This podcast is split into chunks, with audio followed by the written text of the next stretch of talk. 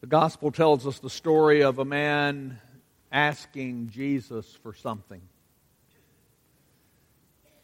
Asking Jesus for something today brings up the subject of prayer. And I think a lot of people approach prayer with the theological sophistication of Huckleberry Finn. Huck said, Well, Miss Watson, she took me in the closet and prayed but nothing came of it. She told me to pray every day, and whatever I asked for, I would get. But it weren't so. I tried it. Once I got a fish line, but no hooks. I tried for hooks three or four times, but somehow I couldn't make it work.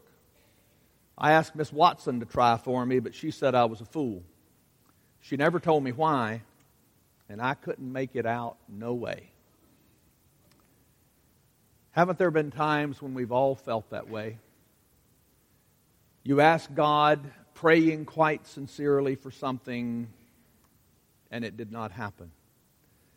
And so prayer becomes this big mystery, and like Huck Finn, we can't make it out, no way. The blind man in today's gospel asked Jesus for what he wants.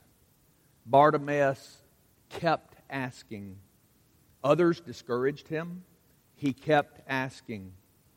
This man knew that he was blind, and he believed that Jesus could do something about it. He surely thought, This is my one chance for everything to get turned around.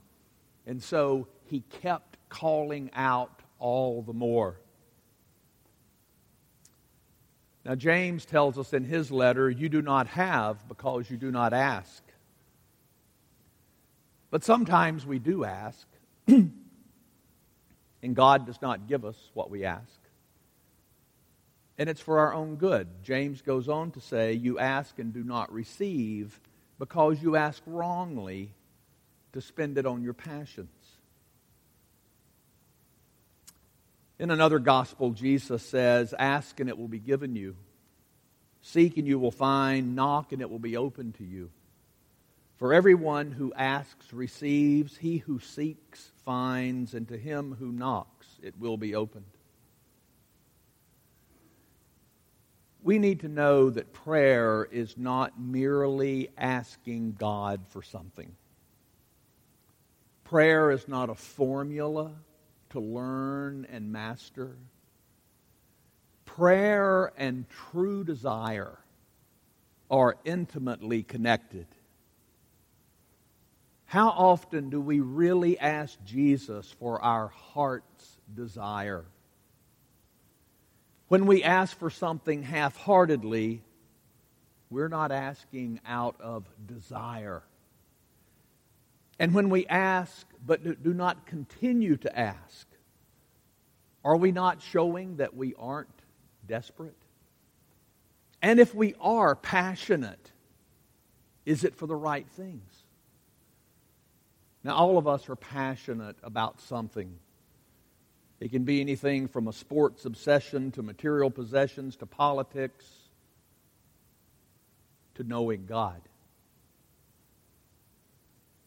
When we're passionate about something, others around us know it. What are we passionate about? How often do we ask Jesus for our heart's desire?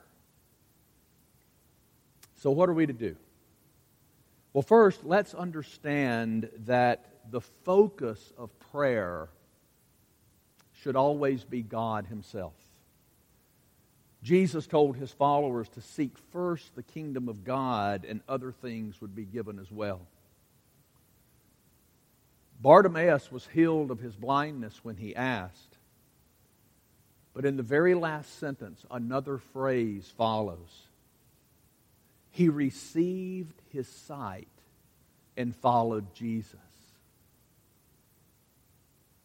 He didn't receive his sight and say, Wow, I'm going to go check out all the stuff that I've missed all my life. He got his sight, but his sight was then fixed on Jesus. And so, if we turn again and again and again to the Lord, if we follow Jesus, then our passions will more and more begin to match His desire for us. And then our prayers will begin to be answered in some amazing ways. Because in another place, Jesus said, If you abide in me, and my words abide in you, then ask whatever you will, and it shall be done for you. And so let's ask the Lord to give us passionate hearts for Him so that we desire the things that He wants to graciously give us. And then let's ask because our Heavenly Father loves to hear His children.